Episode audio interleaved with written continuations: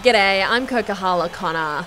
Thanasi Kokkinakis is feeling good ahead of his Australian Open campaign, which gets underway tomorrow against Italian Fabio Fognini. Despite falling short of defending his singles title in Adelaide, the 26 year old is upbeat about his chances. This year I come in a little fresher, a couple more days up my sleeve uh, to get used to it, and then, yeah, all, all focus for Tuesday. So I'm feeling good. Hopefully I can have another couple good days and, um, yeah, see what I can do.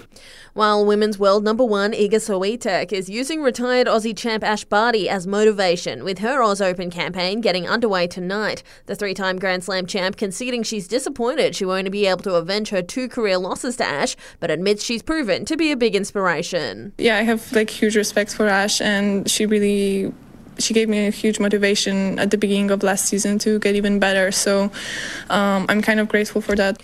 And Aussie tennis great Sam Stosur is leaving the game more than happy with what she's achieved. This Oz Open will be her 21st and last campaign when she begins her respective doubles campaigns in the coming days. The 38 year old saying she feels she's managed to make her dreams come true and more. I think I did everything possible to be as good as I could be. I think, yeah, one thing I'm very proud of is the fact that I, I know I did everything possible to do what I did. I'm happy with, you know, the way I carried myself on court. In the cricket, the Aussie Test stars are finding their feet in the Big Bash League again. Steve Smith helping the Sydney Sixers to a six run win over the Scorchers. Nathan Lyon also returned for Sydney but missed out on wickets. While Dave Warner is making headlines for his return, he was seen pushing former Test teammate Matthew Wade after an on field spat between the Thunder and Hurricanes. The pair shook hands at the end of the match. Meanwhile, India have recorded the biggest victory via runs in a one day cricket international after thrashing Sri Lanka in their final match for a 3 0 series clean clean sweep. India eventually returned 390 for 5. Sri Lanka was dismissed for 73 in 22 overs.